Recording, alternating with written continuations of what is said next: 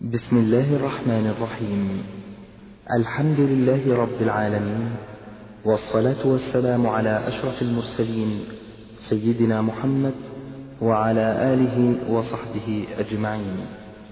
أما بعد يسر إخوانكم في تسجيلات الراية الإسلامية أن يقدموا لكم الدورة التعليمية المكثفة والتي أقيمت في مسجد شيخ الإسلام ابن تيمية بالرياض لعام ألف وأربعمائة وأربعة عشر للهجرة المباركة والتي شارك فيها مجموعة من المشايخ الأفاضل نفع الله بعلمهم وأثابهم الثواب الجزيل.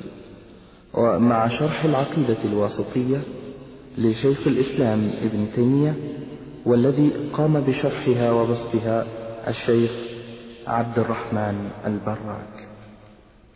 قال المصنف رحمه الله تعالى بسم الله الرحمن الرحيم. الحمد لله الذي أرسل رسوله بالهدى ودين الحق ليظهره على الدين كله وكفى بالله شهيدا. وأشهد أن لا إله إلا الله وحده لا شريك له اقرارا به وتوحيدا واشهد ان محمدا عبده ورسوله صلى الله عليه وعلى اله وسلم تسليما مزيدا وآله وصحبه أو صحبه في السبق نعم. وصحبه صحبه له. أن محمدا عبده ورسوله صلى الله عليه وآله وعلى آله وصحبه وسلم تسليما مزيدا. أما بعد فهذا اعتقاد الفرقه الناجيه المنصوره إلى قيام الساعة. أهل السنة والجماعة وهو الإيمان بالله وملائكته وكتبه ورسله والبعث بعد الموت والإيمان بالقدر خيره وشره. حسبك. الحمد لله.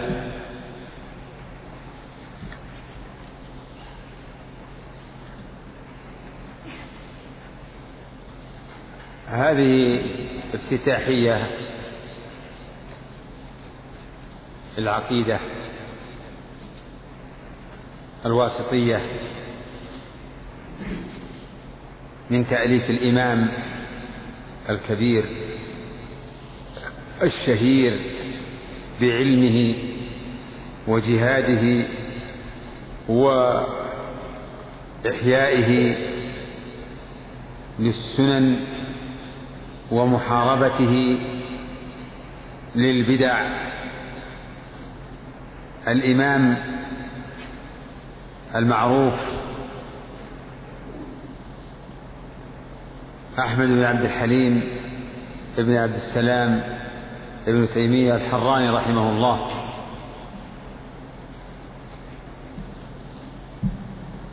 يقول في هذا الكتاب الموسوم بالعقيدة الواسطية نسبة إلى من طلب من الشيخ كتابتها وهو رجل من أهل العلم في نواحي واسط بلد معروفة في شمال العراق واسط. فعرفت بالعقيدة الواسطية ولا مشاحة في التسمية. فالمقصود التمييز كما أن لشيخ الإسلام مؤلفات كثيرة في مسائل الاعتقاد بل لعلنا لا نبالغ إذا قلنا إن معظم مؤلفات شيخ الإسلام في مسائل الاعتقاد.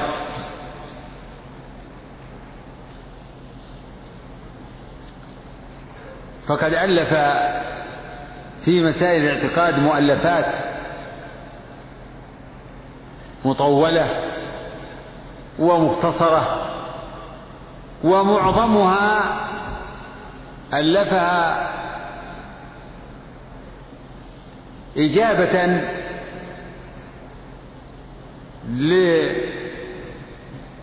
للسائلين فهو كما ذكر عن نفسه لا يكاد يبتدئ التأليف ابتداء بل جل مؤلفاته إجابة لمسائل وردود على المخالفين. ومن أنفع وأخطر ما ألف في الاعتقاد هذه العقيدة العقيدة الوسطية التي ذكر أنه كتبها وهو قاعد بعد العصر كتبها في مجلس واحد.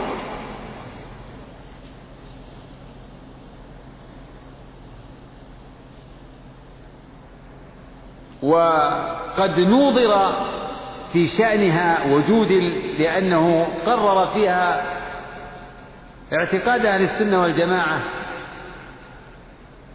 من السلف الصالح من الصحابة والتابعين وأئمة الدين ومن سلك سبيلهم. وهذا يخالف ما عليه جمهور الناس من من العلماء والعامة. فجمهور الناس وكثير من الناس قد دخلت عليهم المذاهب المبتدعة. فلذلك ينكرون ويستنكرون ما يخالف ما هم عليه. وقد بان رحمه الله في المناظرة التي كتبها وبين أنه إنما يقرر في هذا الاعتقاد ما دل عليه الكتاب والسنة وما درج عليه أهل القرون المفضلة من الصحابة والتابعين وأنه في هذه العقيدة يتحرى الألفاظ الشرعية الألفاظ الشرعية.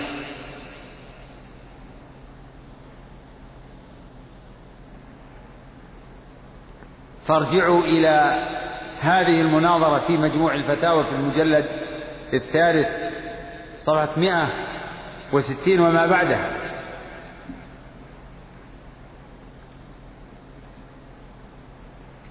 وهذه العقيدة متميزة كما قلت على سائر ما ألفه رحمه الله فإن كثيرا مما ألفه في مسائل الاعتقاد يشتمل على ذكر شبهات المبطلين ومناقشتها مناقشة عقلية وشرعية كما هو ظاهر في الرسالة التدمرية. أما العقيدة الواسطية فإنها خالصة فيها تقرير لمعتقد أهل السنة والجماعة وبيان أصولهم مع التدليل على ذلك من القرآن ومن السنة من غير تعرض لشبهات المخالفين ولا ومن غير تطويل بمناقشتها. فلذلك كانت هذه العقيدة جديرة بالحفظ وقد عرض فيها لأكثر المسائل التي وقع فيها الافتراق بين فرق الأمة. أكثر المسائل التي خالف فيها أهل السنة سائر فرق الأمة. يقول رحمه الله في خطبة هذه الرسالة أو هذه العقيدة الحمد لله الذي أرسل رسوله بالهدى ودين الحق ليظهره على الدين كله وكفى بالله شهيدا. وهذا مقتبس من من القرآن فإنه تعالى قال في غير موضع هو الذي أرسل رسوله بل قال في سورة الفتح هو الذي أرسل رسوله بالهدى ودين الحق ليظهره على الدين كله وكفى بالله شهيدا. وتقدم في الليلة الماضية ذكر المراد بالعلم بالهدى ودين الحق وأن الهدى هو العلم النافع ودين الحق هو العمل الصالح. وأن, وأن هذا جماع رسالة محمد صلى الله عليه وسلم. وكفى بالله شهيدا كفى الله. كفى به مطلعا على عباده وأحوالهم الظاهرة والباطنة. وفي هذا إشارة إلى دليل من أدلة صدق الرسول صلى الله عليه وسلم. فإن الإيمان باطلاعه تعالى على أحوال الخلق يستلزم الإيمان بصدق محمد عليه الصلاة والسلام. كما قال تعالى سنريهم آياتنا في الآفاق وفي أنفسهم حتى يتبين لهم أنه الحق. أولم يكف بربك أنه على كل شيء شهيد. فكفى دليلا على صدق الرسول صلى الله عليه وسلم وصدق ما جاء به من القرآن والحكمة كفى دليلا على ذلك أنه تعالى على كل شيء شهيد وكفى بالله شهيد. وأشهد أن وأشهد أن لا إله إلا الله وحده لا شريك له إقرارا به وتوحيدا وهذه كلمة التوحيد.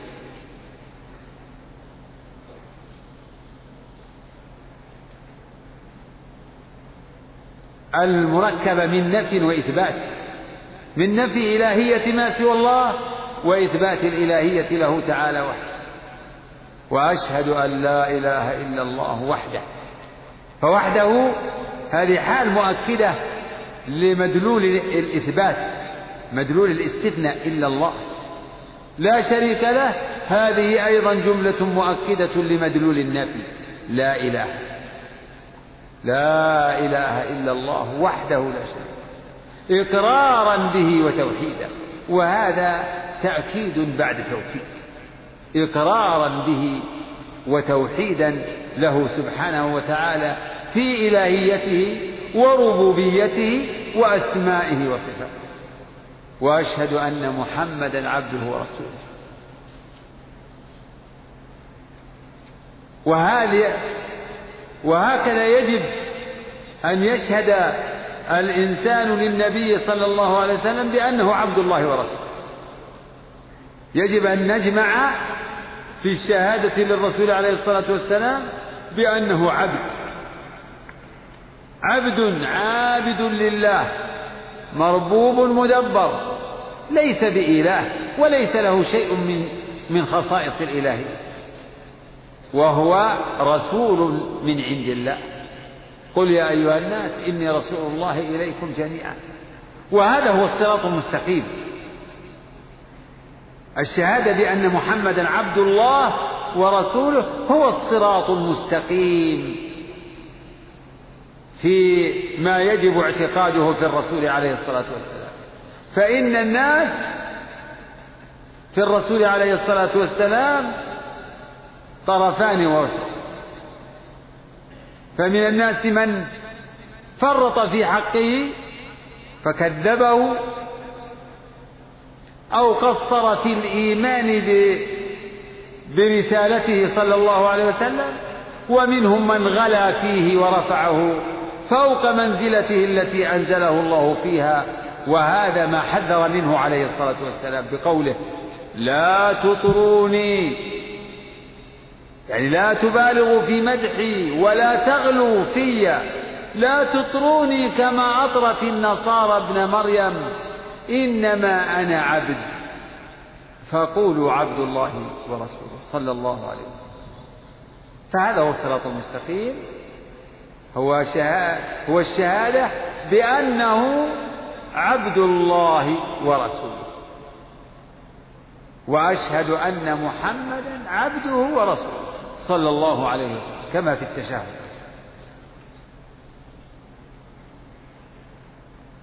صلى الله عليه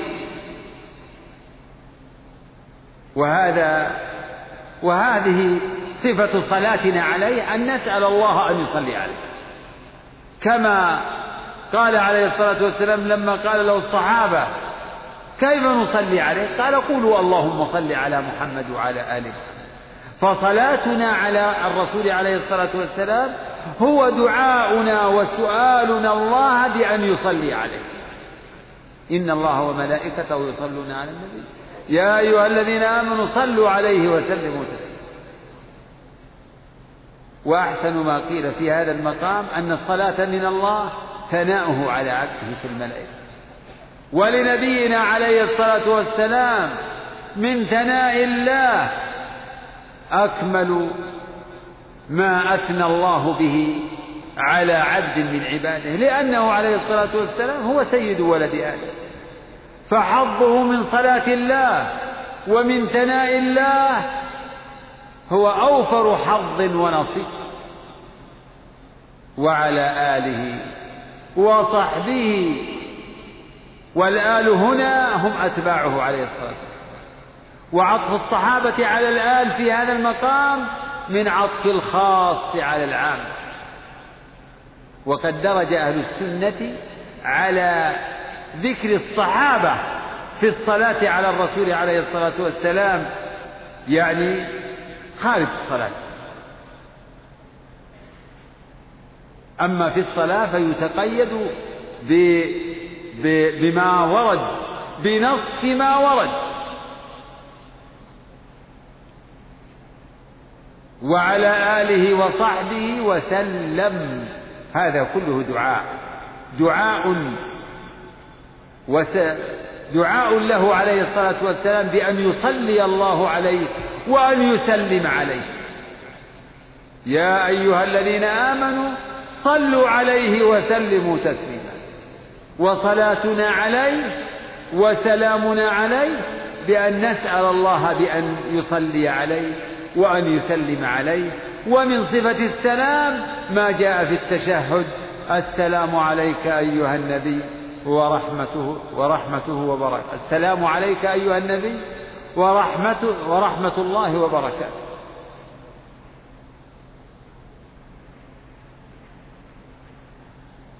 هذه هي الخطبة. فقد اشتملت هذه الخطبة على حمد الله. فله الحمد كله. له المدح والثناء كله لأنه الموصوف بجميع المحامد الموصوف بكل كمال فلا يستحق الحمد كله والثناء كله إلا إلا المستحق لكل كمال الموصوف بجميع نعوت الجلال. وليس ذلك وليس ذلك إلا الله وحده. فهو الذي له الحمد كله له الحمد كله وله الملك كله وبيده الخير كله. سبحانه وتعالى. يقول الشيخ رحمه الله وسلم صلى الله عليه وعلى آله وصحبه وسلم يعني وسلم الله عليه وسلم تسليما. هذا مصدر مؤكد. وسلم تسليما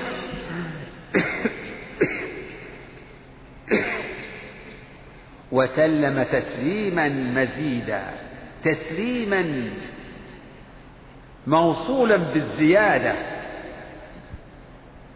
مستمرا دائما. وسلم تسليما مزيدا. أما بعد. وأما بعد هذه جملة يؤتى بها للانتقال من المقدمة إلى الشروع في المقصود. وكان من هدي عليه الصلاة والسلام أنه يقول في خطبه أما بعد. أما بعد. ومعناها عند أهل اللغة أما بعد يعني مهما يذكر من شيء بعد فهو كذا وكذا. أما بعد فهذا اعتقاد فهذا إشارة إلى ما ما هو حاضر مما سيذكره الشيخ في هذه العقيدة. فهذا اعتقاد الفرقة الناجية المنصورة أهل السنة والجماعة. بهذا يتبين أن الشيخ قصد في هذا التأليف إلى ما؟ إلى بيان اعتقاد الفرقة الناجية. إلى ما يعتقدون في ربهم. إلى بيان ما يعتقدون مما أمر الله بالإيمان به. فهذا اعتقاد الفرقة الناجية.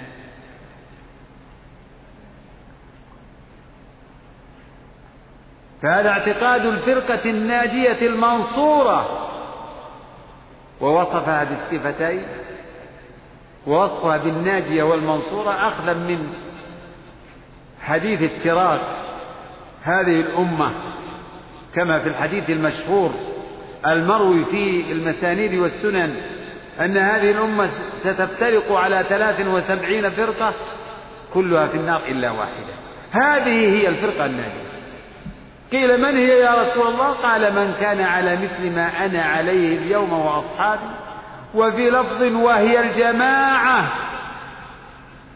الفرقة الناجية. فالفرقة الملتزمة بما كان عليه الرسول عليه الصلاة والسلام توصف بأنها الناجية أخذا من هذا الحديث. لقوله عليه الصلاة والسلام كلها في النار إلا واحد. وهي المنصورة أيضا. فهي موصوفة بالنجاة وبالنصر. أخذا من قوله عليه الصلاة والسلام لا تزال طائفة من أمتي على الحق ظاهرين. لا يضرهم من خذلهم ولا من خالفهم. حتى يأتي أمر الله تبارك وتعالى. هذه هي الطائفة أو الفرقة الناجية المنصورة. وهم الفرقة الناجية المنصورة هم أهل السنة والجماعة. الذين التزموا طريقة الرسول صلى الله عليه وسلم. وما عليه جماعة المسلمين. واعتصموا بحبل الله جميعا. وجانبوا الفرقة وأسبابها. أهل السنة والجماعة. هذا اعتقادهم. هذا فهذا اعتقاد الفرقة. الفرقة والطائفة. معناهما متقارب. فهذا اعتقاد الفرقة الناجية المنصورة. أهل السنة والجماعة. ثم بين الشيخ. هذا الاعتقاد إجمالا بقوله وهو الإيمان بالله وملائكته وكتبه ورسله والبعث بعد الموت والإيمان بالقدر خيره وشره. هذه هي أصول الإيمان التي فسر بها النبي الإيمان. كما في حديث جبريل حين سأل جبريل النبي صلى الله عليه وسلم فقال أخبرني عن الإيمان. قال أن تؤمن بالله وملائكته وكتبه ورسله واليوم الآخر وتؤمن بالقدر خيره وشره. هذه أصول الإيمان. فجميع مسائل الاعتقاد راجعة إلى هذه الأصول. إذا هذا هو اعتقاد الفرقة الناجية على سبيل على سبيل الإجمال. وهذا الاعتقاد بالإيمان بهذه الأصول على سبيل الإجمال هذا فرض عين على كل مكلف أن يؤمن بهذه الأصول إيمانا مجملا. هذا فرض عين. الإيمان بالله. والإيمان بالله يشمل ثلاثة أمور. الإيمان به ربا يعني مالكا مدبرا منعما متفضلا خالقا رازقا. والإيمان به الها معبودا لا يستحق العبادة غيره. والإيمان به مستحقا لجميع صفات الكمال ونعوت الجلال. فالإيمان بالله يشمل الإيمان بربوبيته وإلهيته وأسمائه وصفاته على سبيل الإجمال. الإيمان بالملائكة لا بد من الإيمان بالملائكة. كما أخبر الله عنهم في كتابه. الإيمان بأنهم مخلوقون موجودون عباد مكرمون خيار. اختارهم الله واصطفاهم وفضلهم و وجعلهم عبادا طائعين خاضعين.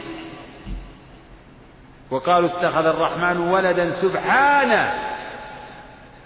في هذا رد على من زعم أن الملائكة بنات الله فجعلوهم ولد لله وقالوا اتخذ الرحمن ولدا سبحانه بل عباد مكرمون لا يسبقونه بالقول وهم بأمره يعملون يعلم ما بين أيديهم وما خلفهم ولا يحب وما خلفهم ولا يشفعون إلا لمن ارتضى وهم من خشيته مشفقون. فإن استكبروا فالذين عند ربك يسبحون له بالليل والنهار وهم لا يسأمون. فإن استكبروا فالذين عند ربك يسبحون له في الآية الأخرى إن الذين عند ربك إن الذين عند ربك لا يستكبرون عن عبادته ويسبحونه وله يسبحون. والآيات في ذكر الملائكة وصفاتهم وعبادتهم لربهم ودوام خضوعهم وتسبيحهم كثيرة. فهم عباد ليسوا آلهة ومن يقل منهم إني إله من دونه فذلك نجزيه جهنم كذلك نجزي الظالمين. وحاشا أن يقول أحد منهم ذلك فهم معصومون. الإيمان بالكتب وهو الأصل الثالث. يتضمن الإيمان بكل ما أنزله الله من كتب من كتبه على من شاء من رسله. ما علمنا منها وما لم نعلم. يجب أن نؤمن بأن الله أنزل كتبا على من شاء من رسله. منها التوراة والإنجيل والزبور وأعظم كتب الله هو هذا القرآن. أعظم كتب الله.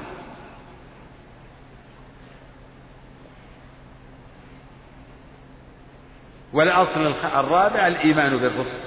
فيجب الإيمان برسول الله إجمالا.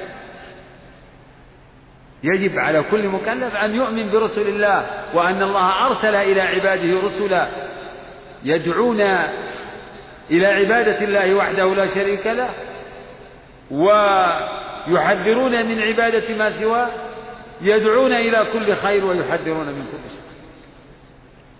وقد سمى الله من شاء منهم في كتابه وذكر أنه قص منهم ما قص وطوى علم آخرين ورسلا قد قصصناهم عليك من قبل ورسلا لم نقصصهم عليك وكلم الله موسى وهكذا الأصل الخامس وهو الإيمان باليوم الآخر ويعبر عنه بالبعث لأن البعث هو أول هو الذي يكون به الانتقال من دار البرزخ إلى إلى الدار الآخرة البعث بعد الموت. فيجب الإيمان بهذا الأصل. فهو أصل من أصول الإيمان. وهذه الأصول الله تعالى يذكرها آه، مجتمعة في بعض الآيات أو يذكر جملة منها ويذكرها في مواضع متفرقة. كما قال سبحانه وتعالى ليس البر أن تولوا وجوهكم قبل المشرق والمغرب ولكن البر من آمن بالله واليوم الآخر والملائكة والكتاب والنبيين. وقال تعالى آمن الرسول بما أنزل إليه من ربه والمؤمنون. كل آمن بالله وملائكته وكتبه ورسله. لا نفرق بين أحد من رسله. وقالوا سمعنا وأطعنا غفرانك ربنا وإليك المصير. والإيمان بالقدر يندرج في الإيمان بالله وله أدلة مفصلة في القرآن ومنها قوله تعالى إنا كل شيء خلقناه بقدر ومنها قوله تعالى ألم تعلم أن الله يعلم ما في السماء والأرض؟ إن ذلك في كتاب إن ذلك على الله يسير ومنها قوله تعالى ما أصاب من مصيبة في الأرض ولا في أنفسكم إلا في كتاب من قبل أن نبرأها. إن ذلك على الله يسير. ويأتي الكلام في بعض هذه الجوانب مفصلا في فيما ذكره الشيخ في هذه الرسالة. فهذا هو اعتقاد أهل السنة والجماعة على سبيل الإجمال. فهذا اعتقاد الفرقة الناجية. اعتقادهم على سبيل الإجمال أو اعتقادهم إجمالا ما هو؟ إذا نقول نعم. الإيمان بالله وملائكته وكتبه ورسله واليوم, واليوم الآخر أو البعث بعد الموت والإيمان بالقدر خيره وشره. هذا هو اعتقاد أهل السنة والجماعة على سبيل الإجمال. فهذه أركان الإيمان أو أصول الإيمان وكما قلت لكم إن جميع مسائل الاعتقاد يرجع إلى هذه الأصول الستة. نعم. بعد. ومن الإيمان بالله الإيمان بما وصف به نفسه في كتابه وبما وصفه به رسوله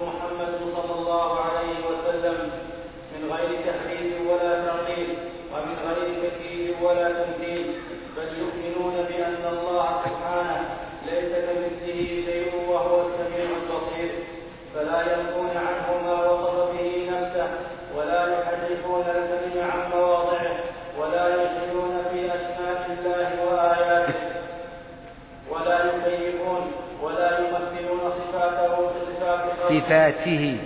ولا يمثلون صفاته بصفات خلقه لأنه سبحانه لا سمي له ولا كفو له ولا ند له ولا يقاس بخلقه سبحانه وتعالى فإنه أعلم بنفسه وبغيره وأصدق قيلا وأحسن حديثا من خلقه.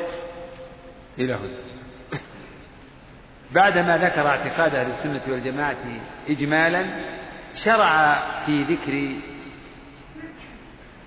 اعتقادهم تفصيلا. فقال ومن الإيمان بالله من الإيمان بالله. مما يدخل في الإيمان بالله الإيمان بما وصف الله به نفسه في كتابه. وبما وصفه به رسوله صلى الله عليه وسلم. الإيمان بما وصف الله به نفسه في كتابه وبما وصفه به الرسول صلى الله عليه وسلم فيما صح من سنته. هذا هو من الإيمان بالله كما تقدم آنفا. والإيمان بذلك يكون بإثبات ما أثبته الله لنفسه وأثبته له رسوله. وبنفي ما نفاه الله عن نفسه ونفاه عنه رسوله. يكون الإيمان بهذا بإثبات وبنفي. يقول الشيخ من غير تحريف. ولا تعطيل ولا تكييف ولا تكييف. يصفون الله يؤمنون بما وصف الله به نفسه أو وصفه برسوله من غير تحريف.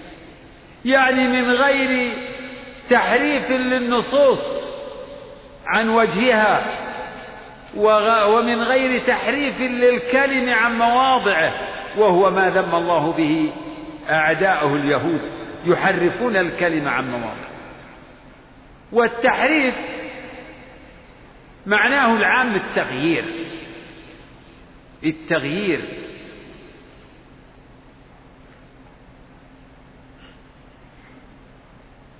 وهو يشمل التغيير اللفظي أو التغيير المعنوي. فالتحريف اللفظي يكون بالزيادة على النص أو النقص منه أو تغيير الشكل فلا يجوز تحريف النصوص ولا سيما آيات القرآن. فآيات القرآن يجب الالتزام بلفظها فلا تغيير زيادة ولا نقص ولا تغيير شك.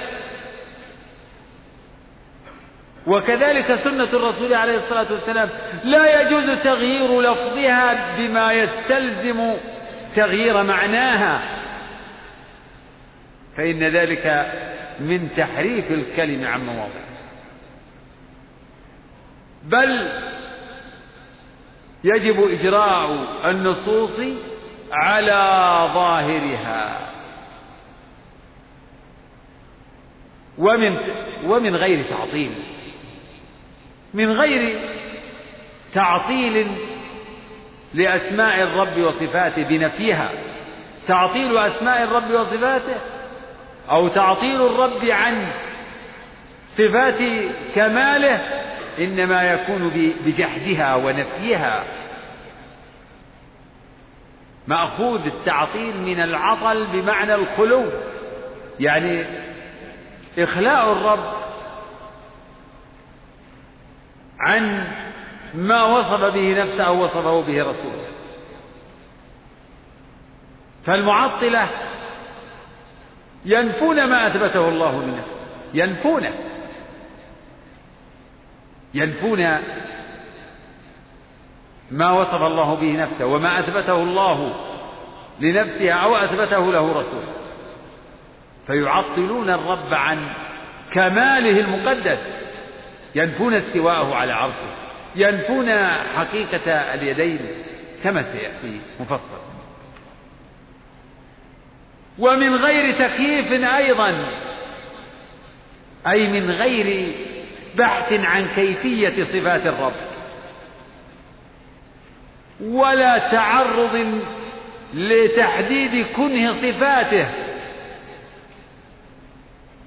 فأهل السنة والجماعة يصفون الله بما وصف به نفسه وما وصف به رسول وصفه به رسوله من غير تحريف لنصوص الكتاب والسنة.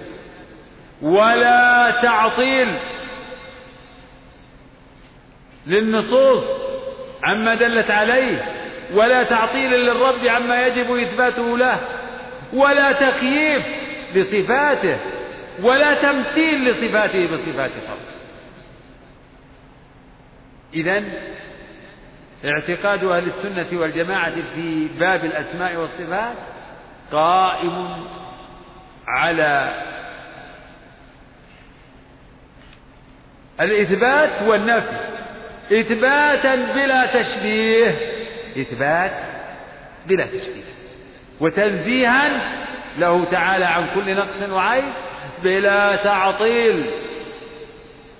خلافا لأهل الضلال الذين غلوا في الإثبات حتى شبهوا صفاته بصفات خلقه. فيقول قائلهم له سمع كسمعي وبصر كبصري ويد كيدي وخلافا لمن غلا في التنزيه حتى سلب الله صفات كماله. زعما منه أن إثبات الصفات يستلزم التشبيه. فلهذا كان مذهب أهل السنة والجماعة بريئا من التشبيه وبريئا من التعطيل. فلا ينفون ما وصف الله به نفسه. ولا يحرفون الكلم أعني أهل السنة. ولا يحرفون الكلم عن مواضع. ولا يلحدون في أسماء الله وآياته. فإن الله ذم الملحدين في أسمائه كما قال تعالى ولله الأسماء الحسنى فادعوه بها. وذروا الذين يلحدون في أسمائه سيجزون ما كانوا يعملون. وقال تعالى إن الذين يلحدون في آياتنا لا يخفون علينا والإلحاد في أسماء الله يكون بنفيها أو بنفي معانيها أو بتسمية الله بغير ما سمى به نفسه أو بتسمية بعض المخلوقين بما هو من خصائصه سبحانه وتعالى. فإنه سبحانه وتعالى يقول الشيخ رحمه الله ولا يحرفون الكلمة عن مواضعه ولا يلحدون في أسماء الله وآياته ولا يمثلون صفاته بصفات خلقه. كل هذا تأكيد لما سبق وأن مذهب أهل السنة والجماعة بريء من هذه الأباطيل بريء من التعطيل بريء من الإلحاد من التكييف من التحريف من التمثيل. ولا يمثلون صفاته بصفات خلقه. فإنه سبحانه وتعالى لا سمي له ولا ند له ولا كفو له. وهذا كله منفي في كتابه. هل تعلم له سميا؟ ولم يكن له كفوا أحد. فلا تجعلوا لله أندادا وأنتم تعلمون. والسمي والكفو والند ألفاظ متقاربة كلها تفسر بالمثيل والنظير. ف فهو سبحانه وتعالى لا مثيل له من خلقه ولا نظير له من خلقه لا سمي ولا كفء ولا ند. ولا يقاس بخلقه سبحانه وتعالى وهو أعلم بنفسه وبغيره وأصدق قيلا وأحسن حديثا من خلقه. هو أعلم بنفسه. نعم كما قال المسيح عليه السلام تعلم ما في نفسي ولا أعلم ما في نفسك إنك أنت علام. فهو أعلم بنفسه. فالعباد لا سبيل لهم إلى معرفة أسمائه وصفاته إلا ببيانه وتعريفه وتعليمه سبحانه. فهو أعلم بنفسه وبغيره. نعم هو أعلم لأن علمه محيط بكل شيء وهو تعالى أصدق قيلا وأحسن حديثا من خلق ومن أصدق من الله قيلا ومن أصدق من الله حديثا. فإذا كان تعالى هو أعلم بنفسه وهو أصدق الصادقين فكيف فكيف يكذب ما أخبر به في كتابه وعلى لسان رسوله؟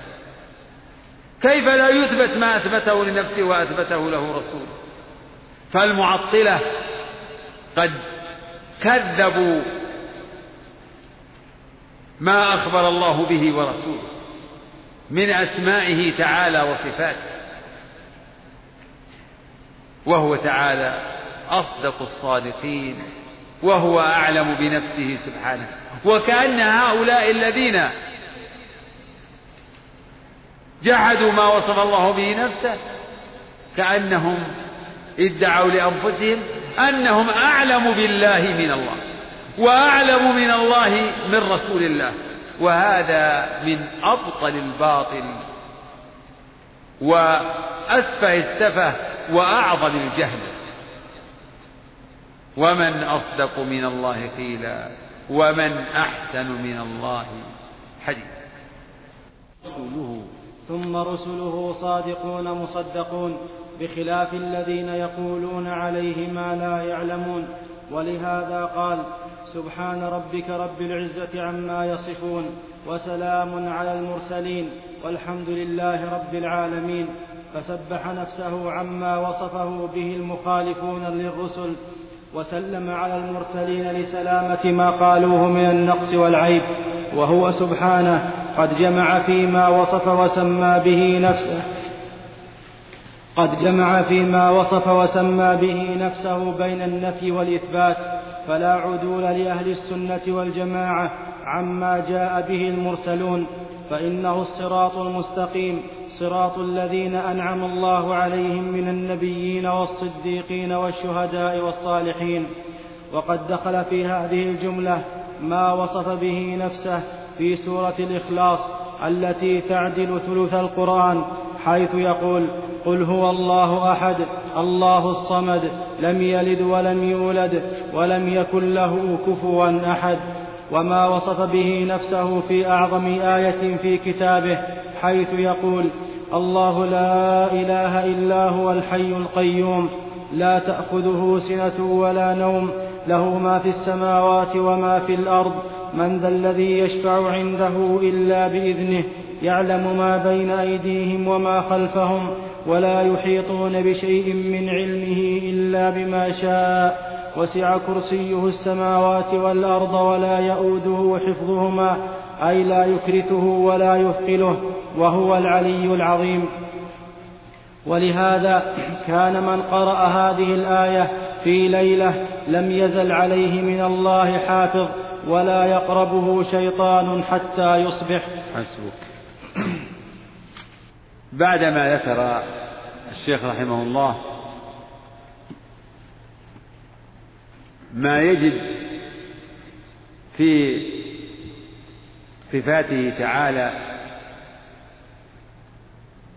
وأن الواجب أن يوصف الله بما وصف به نفسه وما وصفه به رسوله وأن هذا من الإيمان بالله وأن هذا هو سبيل أهل السنة والجماعة. فمن طريقة أهل السنة والجماعة أو طريقة أهل السنة والجماعة في باب الأسماء والصفات أن يصفوا الله بما وصف به نفسه أو وصفه به رسوله من غير تحريف ولا تعطيل ولا تكييف ولا تمثيل. فلا ينفون ما وصف الله به نفسه ولا يحرفون الكلمة عن مواضع ولا يلحدون في أسماء الله وآياته ولا يشبهون صفاته بصفات خلقه. هذا هو منهجه يثبتون ما أثبته الله لنفسه وأثبته له رسوله وينفون عنه ما نفاه عن نفسه ونفاه عنه رسوله إثباتا بلا تشبيه وتنزيها بلا تعطيل. ويعتمدون في ذلك على كتاب الله وما بينه سبحانه وتعالى. يعتمدون في ذلك على الكتاب.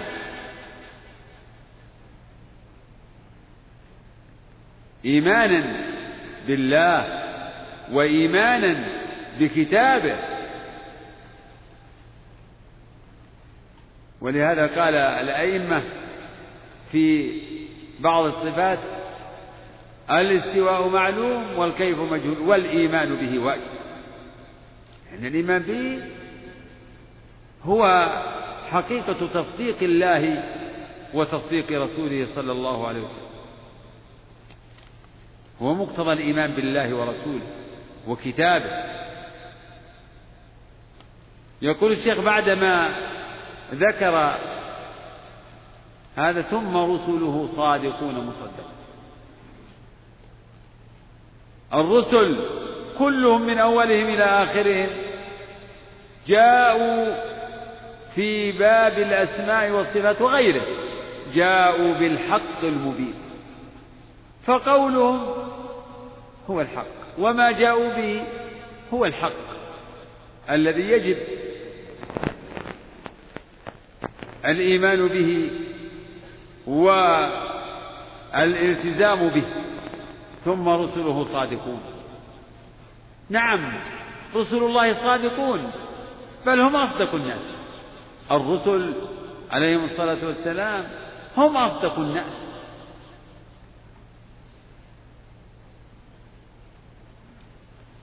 لأنهم قد اصطفاهم الله لتبليغ رسالاته ولا يصطفي سبحانه وتعالى لتبليغ رسالاته وتبليغ شرائعه إلا الصادقين. ثم رسله صادقون مصدقون. في بعض النسخ مصدوقون. مصدقون. نعم الرسل صادقون. فيما صادقون في كل ما يخبرون به معصومون من الكذب عليهم الصلاة والسلام. وهم مصدقون. فالله تعالى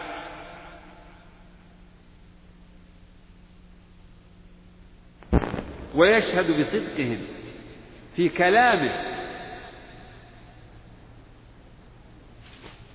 ياسين والقرآن الحكيم إنك لمن المرسلين. إنك على الحق المبين في الآية الأخرى. وهم مصدقون عند الموفقين مصدقون. بل إن أعداء الله الكفرة هم مصدقون للرسل في الباطن كما قال سبحانه وتعالى قد نعلم إنه ليحزنك الذي يقولون فإنهم لا يكذبونك ولكن الظالمين بآيات الله يجحدون. وكما قال عن فرعون وقومه وجحدوا بها واستيقنتها أنفسهم ظلما وعلوا. فلا يكذب الرسل ظاهرا وباطنا إلا من لا عقل له يعني ما عنده. أما العقلاء فإنهم وإن جحدوا ظاهرا عنادا وحسدا وكبرا وما إلى ذلك فهم مصدقون لهم في الباطن وإن كان هذا التصديق لا ينفعهم. من صدق الرسل في الباطن وأظهر تكذيبهم فهو الكفور. لا ينفعه تصديقه في الباطن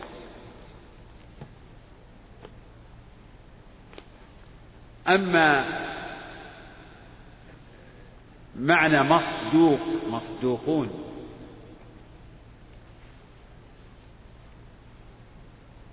المصدوق هو المخبر بالصدق.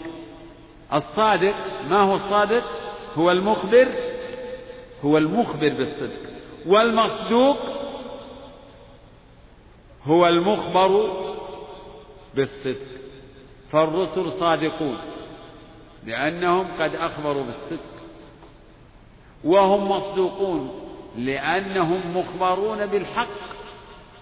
فهم يتلقون علومهم وما يبلغون يتلقونه عن من؟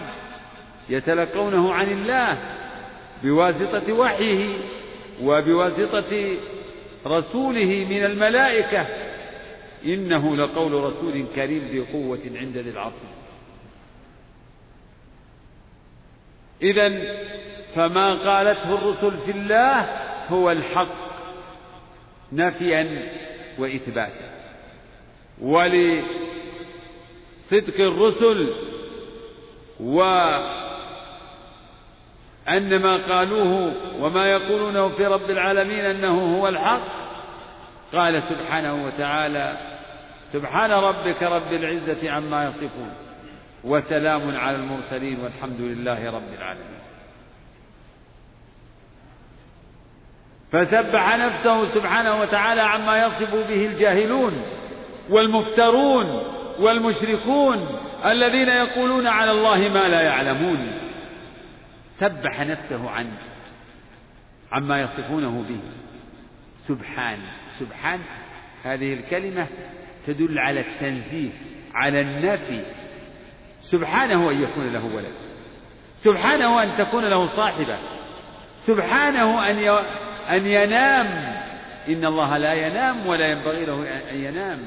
سبحانه عما يشركون. سبحان. دائما سبحان هذه فيها دلالة على ما؟ على التنزيه على النفي على نفي المعائب والنواقص والنقائص. وسلم على المرسلين. سلام من الله على رسله. سلام على المرسلين.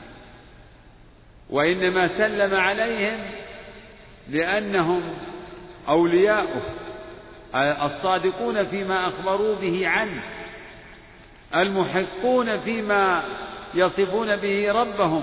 ولهذا يقول الشيخ وسلم على المرسلين لسلامة ما قالوه من النقص والعيب ومن الشرك والإفك.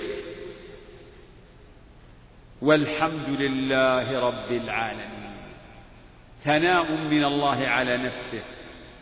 بإثبات الحمد كله له لما له سبحانه وتعالى من الأسماء والصفات من الأسماء الحسنى والصفات العلى وبديع المخلوقات. الحمد لله رب العالمين. فهذه الآيات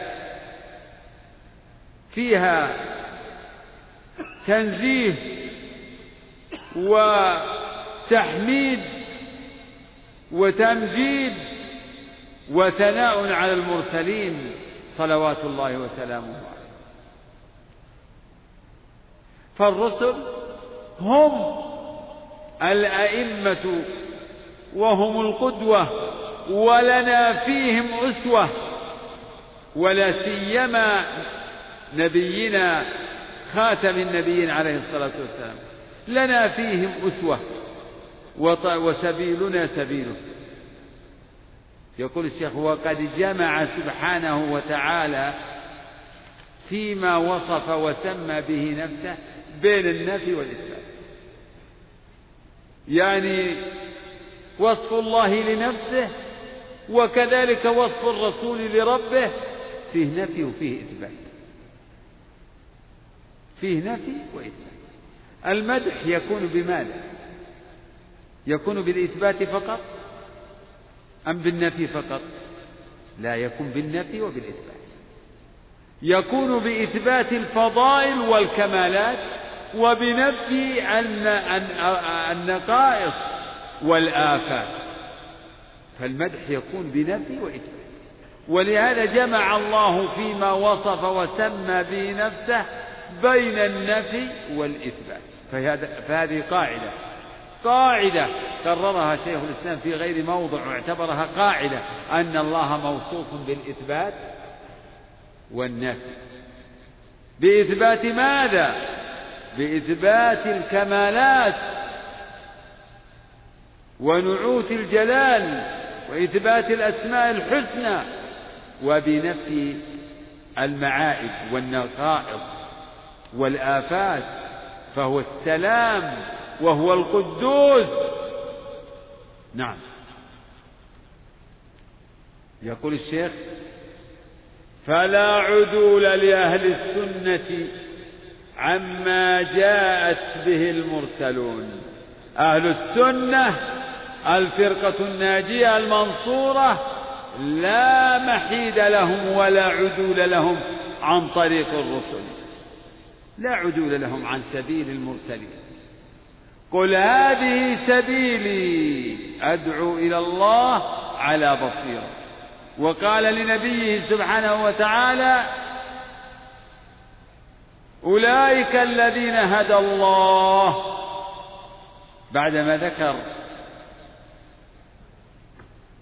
ذكر الأنبياء والمرسلين إجمالا وتفصيلا قال أولئك الذين هدى الله فبهداه مقتده. فبهداهم بهداه مقتده.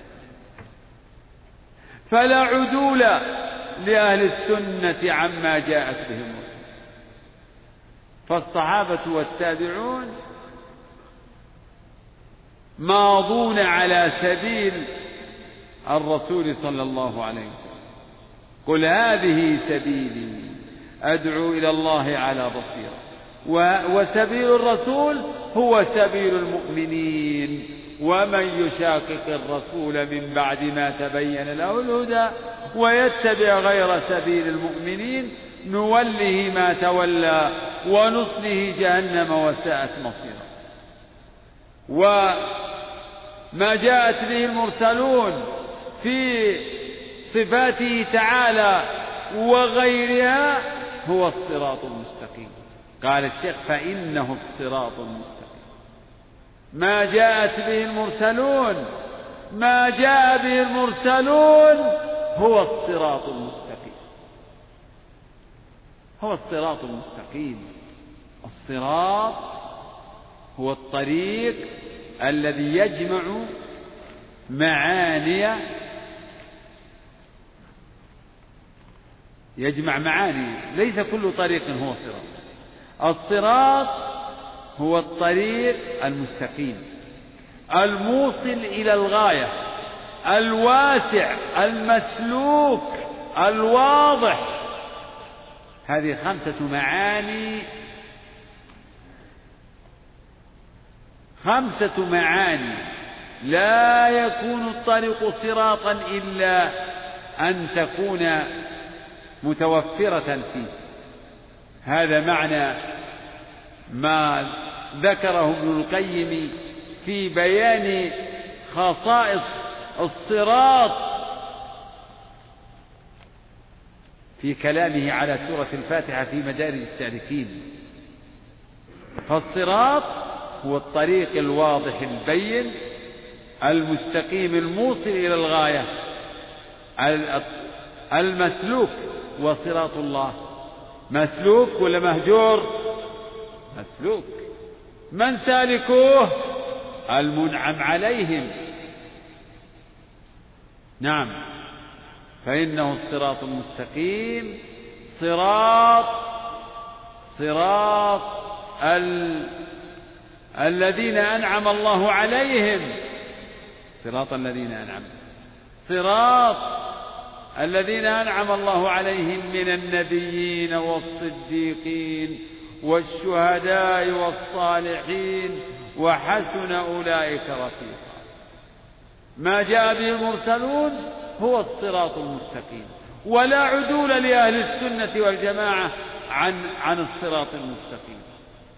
فالصراط المستقيم هو صراط المنعم عليهم من النبيين والصديقين والشهداء والصالحين وأهل السنة هم داخلون في هذا الفريق في المنعم عليهم على حسب مراتبهم في العلم والدين والفضل. الحمد لله الصلاة والسلام على رسول الله وعلى آله وصحبه ومن اهتدى بهداه. أما بعد فقد سبق في الليلة الماضية ذكر قاعدة في باب الأسماء والصفات ألا وهي الجمع بين النفي والإثبات وهو ما عبر عنه الشيخ رحمه الله في بقوله وقد جمع سبحانه وتعالى فيما وصف وسمى به نفسه بين النفي والإثبات.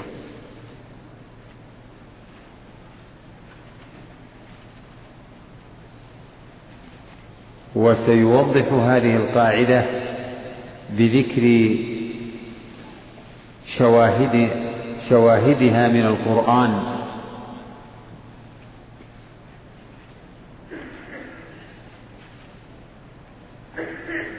وسبق شرح هذه القاعدة. وأن معناها أنه موصوف بإثبات الكمالات وموصوف بنفي النقائص.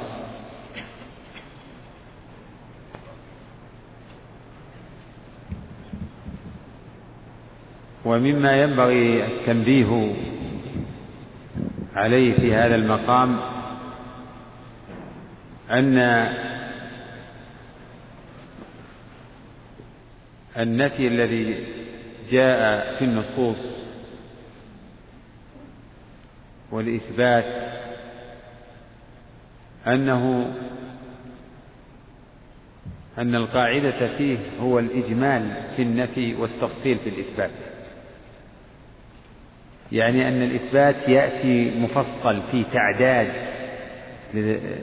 للأسماء وتعداد للصفات وتعيين لها. وأما النفي فيكون عاما مطلقا وهو ما يعبر عنه بالإجمال. هذا هو الغالب على طريقة الرسل صلوات الله وسلامه عليه. التفصيل في الإثبات. فالرسل جاءوا في صفات الله بإثبات مفصل وبنفي مجمل. ولكن قد يأتي الإثبات مجملا كما قد يأتي النفي مفصلا. لكن القاعدة الغالبة هو ما تقدم. تفصيل في الإثبات والإجمال في النفي.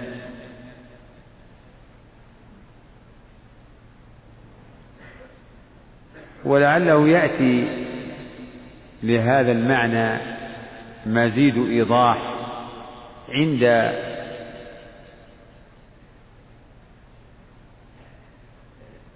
عندما نصل إلى شواهد النفي يعني ما أورده الشيخ من النصوص الدالة على النفي.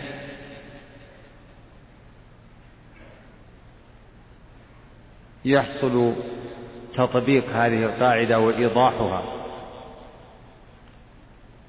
ثم أيضا النفي الذي يوصف الله به هو النفي المتضمن لإثبات كمال.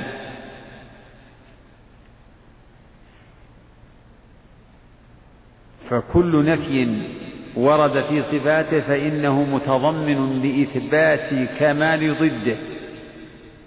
ضد ذلك المنفي. أما النفي المحض الذي لا يتضمن ثبوت كمال فهذا ما لم يصف الله به نفسه. لأن النفي الذي لا يتضمن ثبوت كمال هذا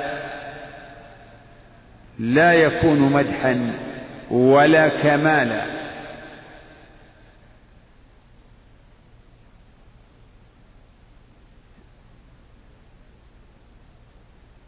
وإذا كان هذا ما جاءت به الرسل فلا عدول لأهل السنة والجماعة عما جاء به المرسلون.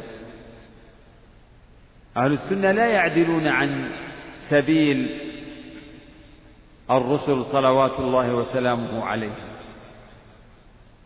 بل هم مقتفون لآثار الرسل لا سيما خاتمهم الذي عليه له على أمته من واجب الإيمان والمحبة والاتباع ما ليس لغيره صلوات الله وسلامه عليه. فإن هذا هو الصراط المستقيم. ما جاء به الرسل في صفات الله هو الصراط المستقيم في هذا الباب. والصراط المستقيم هو دين الله الذي بعث به رسوله صلى الله عليه وسلم في كل باب من أبواب العلم في مسائل الاعتقاد في باب الأسماء والصفات فيما يتعلق باليوم الآخر فيما يتعلق بسائر أصول الإيمان فيما يتعلق بالشرائع والأوامر والنواهي.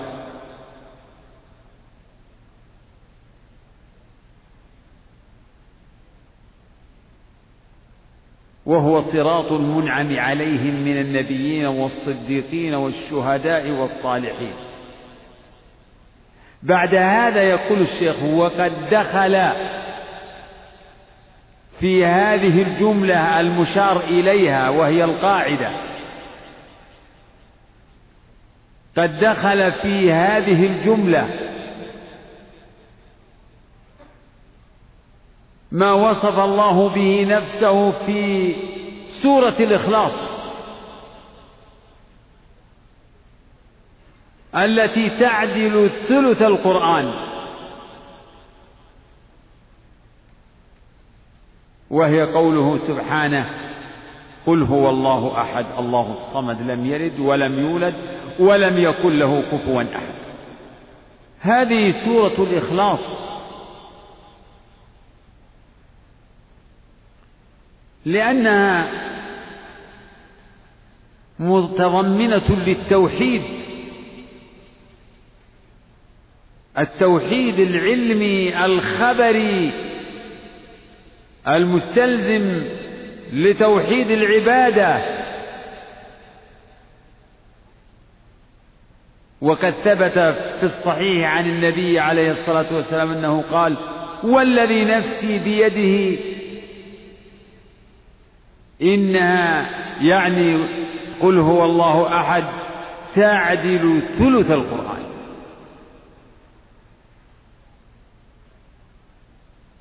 تعدل ثلث القرآن من حيث الثواب. فتلاوتها مرة واحدة يعدل ثلث القرآن. ولكن هذا لا يعني الاكتفاء بها عن القرآن.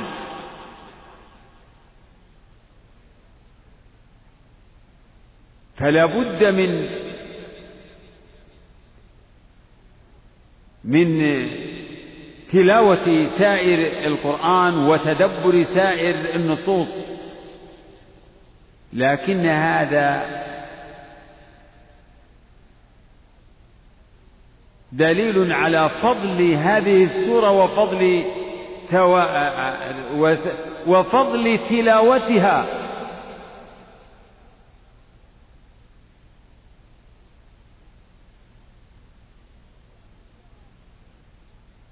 وذكر بعض أهل العلم كذلك أن سورة قل هو الله أحد إنما كانت تعدل ثلث القرآن لأن القرآن ثلاثة أثلاث خبر عن الله يعني خبر عن أسمائه وصفاته وأفعاله وخبر وقصص وهو خبر عن الخلق عن الرسل وأممهم وعن بدء الخلق وعن اليوم الآخر وهذا نوع. والثالث الأوامر والنواهي. فالقرآن توحيد وقصص و وشرائع أوامر ونواهي. وسورة قل هو الله أحد هذه خالصة للتوحيد. ليس فيها إلا صفة الرب تعالى. ولهذا كان بعض الصحابة أحد. الأمراء في بعض السرايا كان يختم بها قراءته في الصلاة. فإذا قرأ الفاتحة والسورة ختم بها القراءة.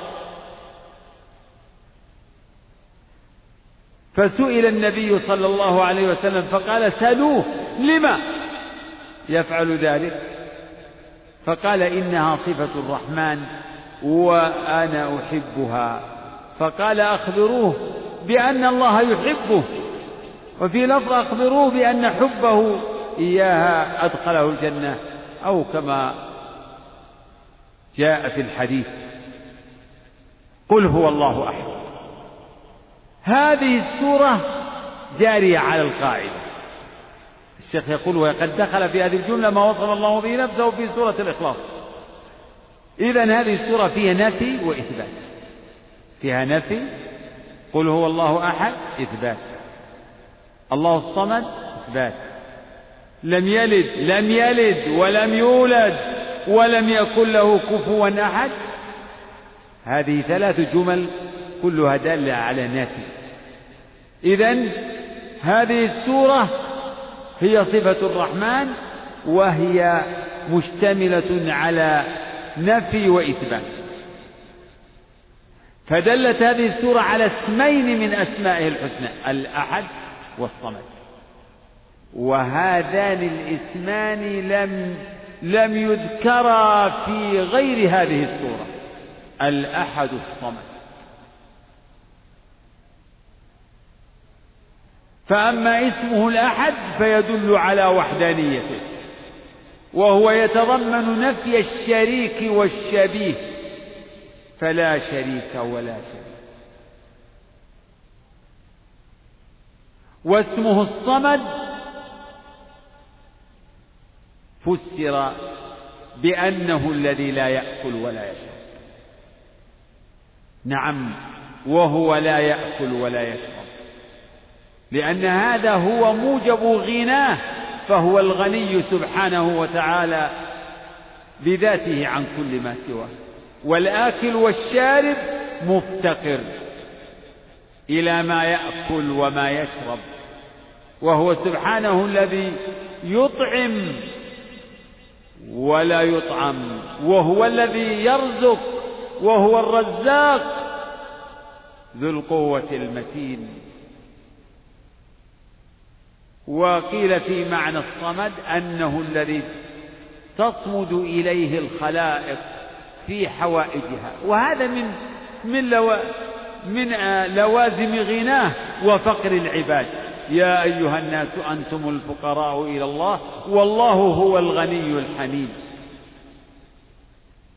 وجاء عن ابن عباس رضي الله عنهما أنه قال الصمد هو السيد الكامل في سؤدده والغني الكامل في غناه والحكيم الكامل في حكمته إلى آخر ما ورد يعني أن الصمد هو الكامل في جميع صفات الكمال.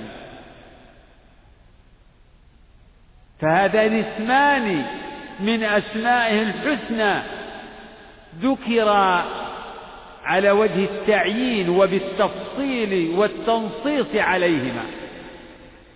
فهذا من الإثبات المفصل. هذا إثبات مفصل.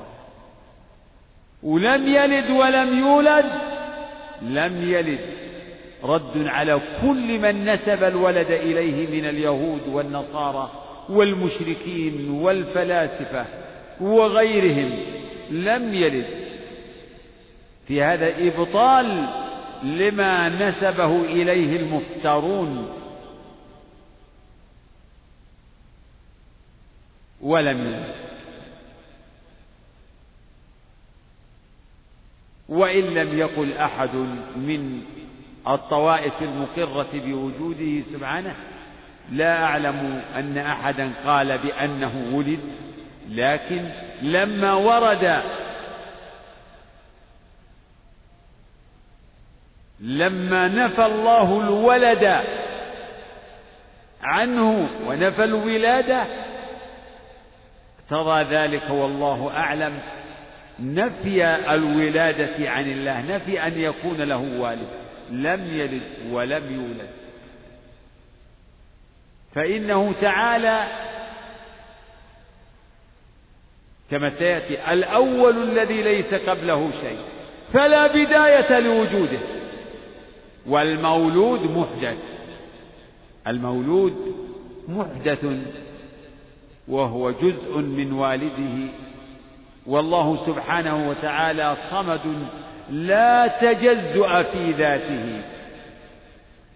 ولم يكن له كفوا أحد. لم يكن له أحد نظيرا. ليس له نظير وهذا النفي يتضمن نفي الولد والوالد والكفر يتضمن تأكيد يتضمن كمال أحديته وصمديته. كمال. فلما أثبت لنفسه أنه الأحد الصمد أكد ذلك بنفي الولد والوالد والكفر. إذا هذا نفي متضمن لإثبات كمال.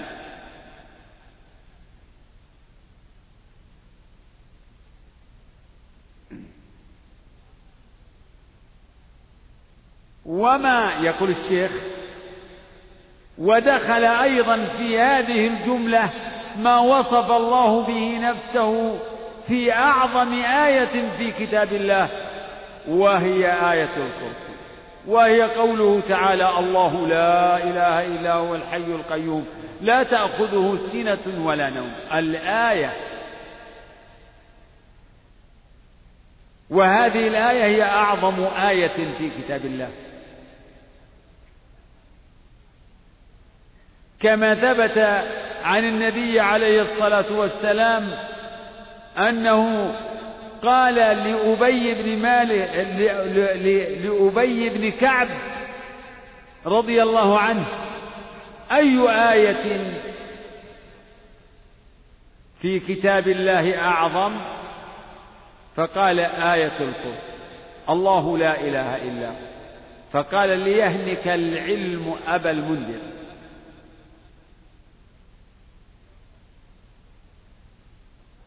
وقد أشار الشيخ رحمه الله إلى ما ورد في فضلها وأن من فضلها أنه ما قرأها عبد في ليلة إلا لم يزل عليه من الله حارس ولا يقربه شيطان حتى يصبح. كما ثبت هذا في صحيح البخاري في قصة في قصة الشيطان الذي جاء يحثو من الزكاة التي كان قد وكل الرسول صلى الله عليه وسلم عليها أبا هريرة يحفظها. فجاء ذلك الشيطان يحثو منها فأخذه أبو هريرة فتعلل بأنه في حاجة وعليه عيال. فرحمه وتركه. وفي كل مرة يقول له الرسول عليه الصلاة والسلام ما فعل أسيرك البارحة؟ فقال إنه ذكر حاجة وعيالا فرحمته فقال صدق كذبك وسيعود. يعني أن لأنه ذكر أنه لا يعود ولكنه عاد إلى أن جاء في الثالثة فقال اتركني أعلمك آية في كتاب الله. إذا أويت إلى فراشك فاقرأ الله لا إله إلا هو. فإنه لا يزال عليك من الله حافظ ولا يقربك شيطان حتى تصبح شيطان عنده علم.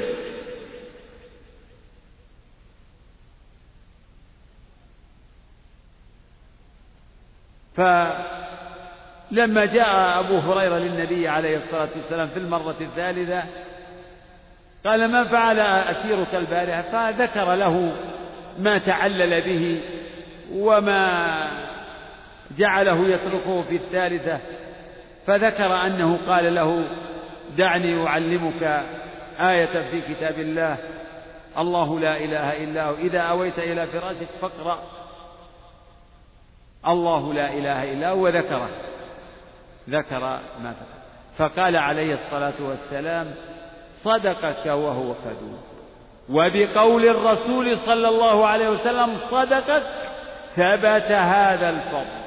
فهذا الفضل لم لم يستفده أبو هريرة ولم نستفده من خبر الشيطان.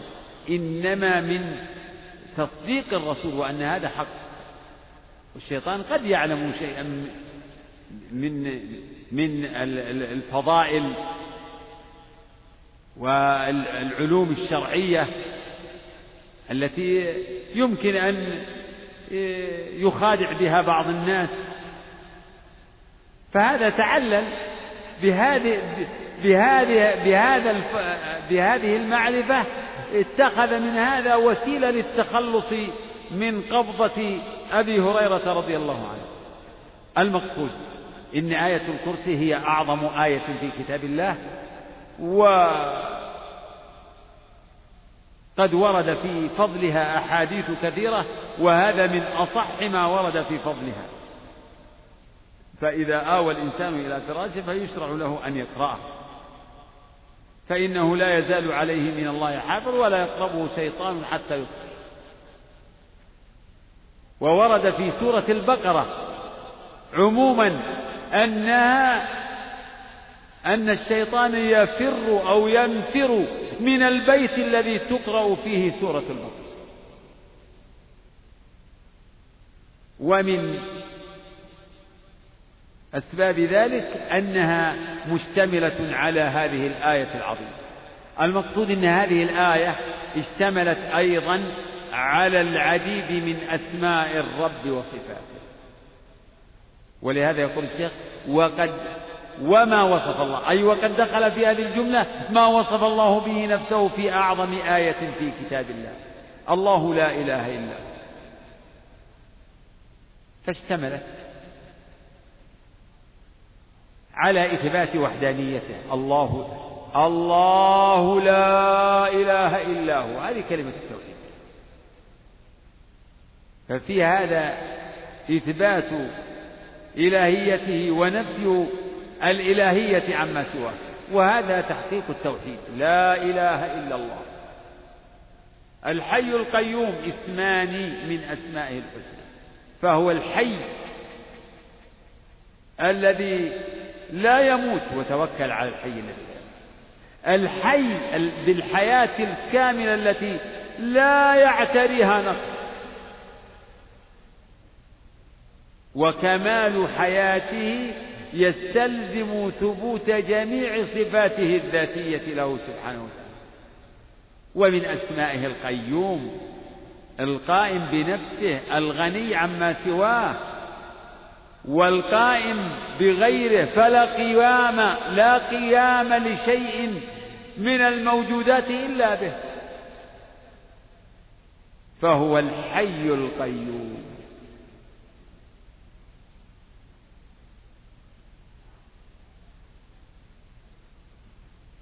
فهذان اسمان من أسمائه الحسنى. وختمت هذه الآية باسمين آخرين وهما العلي العظيم. ففيها أربعة أو خمسة نقول خمسة أسماء. الله الحي القيوم العلي العظيم. كلها. فهذه أسماء جامعة. الله هذا هو الاسم الجامع لمعاني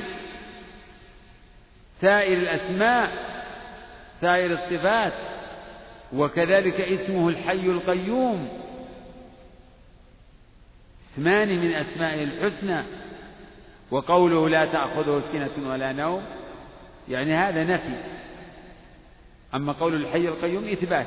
إذا هذه الآية فيها إثبات ونفي إثبات مفصل وفيها نفي مفصل لا تأخذه سنة ولا نوم. لا تأخذه لا يغ... لا تغلبه السنة وهي وهي النعاس والوثن ولا النوم. إن الله كما في الحديث الصحيح إن الله لا ينام ولا ينبغي له أن ينام.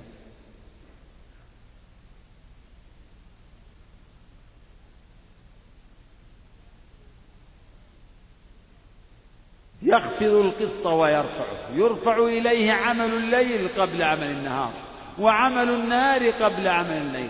حجابه النور أو النار. لو كسبه لأحرقت سبحات وجهه ما انتهى إليه بصره فهو تعالى الحي القيوم. و وقول لا تأخذه سنة ولا نوم هذا النفي يتضمن تأكيدا لكمال حياته يتضمن كمال حياته وقيوميته فإن النوم والسنة ينافيان كمال الحياة لأن النوم أخو الموت والسنة هي بدايات النوم فالله تعالى الحي الذي لا يموت وهو الحي الذي لا ينام. لا ينام ولا ينبغي له أن ينام لا يليق به النوم.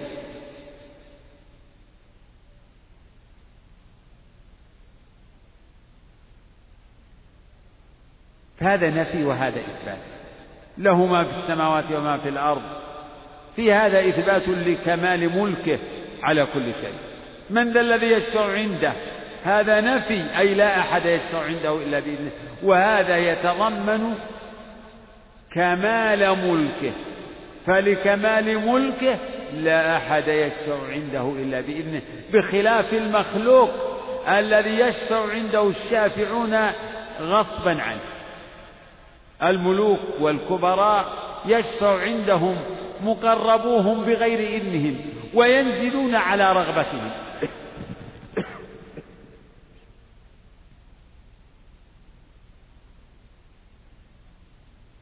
المقصود إن هذه الآية اشتملت على العديد من أسماء الرب كما تقدم والعديد من صفاته وقد اشتملت على نفي لا تأخذه سنة ولا نوم من ذا الذي يشفع عند هذا فيه نفي؟ وكذلك قوله ولا يحيطون بشيء من علمه فيه نفي لا يحيطون بشيء من علمه. وهذا لكمال عظمته لا يحيط العباد به علما كما قال تعالى يعلم ما بين أيديهم وما خلفهم ولا يحيطون به علما. ومن النفي الذي اشتملت عليه هذه الآية ولا يؤوده حفظهما. وسع كرسيه السماوات والأرض. وأحسن ما قيل والذي عليه جمهور أهل السنة أن الكرسي موضع قدمي الرب. موضع قدمي الرب مخلوق عظيم لا يقدر قدره إلا الله والعرش أعظم منه. وسع كرسيه السماوات والأرض. الكرسي قد وسع السماوات والأرض فهو أعظم من السماوات والأرض. ولا يؤوده يعني لا يشق على الرب تعالى. ولا يكرثه ولا يعجزه حفظ هذه العوالم العلوية والسفلية. لا لا يكرثه ولا يثقله ولا يشق عليه حفظ هذه العوالم. إن الله يمسك السماوات والأرض أن تزولا. ولئن زالتا إن أمسكهما من أحد من بعده. إنه كان حليما غفورا. وهو العلي العظيم. العلي بكل معاني العلو ذاتا وقدرا وقهرا وهو العظيم الذي لا أعظم منه. والعوالم كلها في غاية الصغر والضآلة في جانب عظمته. ومما يدل على كمال عظمته ما جاء في قوله وما قدر الله حق قدره والأرض جميعا قبضته يوم القيامة والسماوات مطويات بيمينه. سبحانه وتعالى عما يشركون.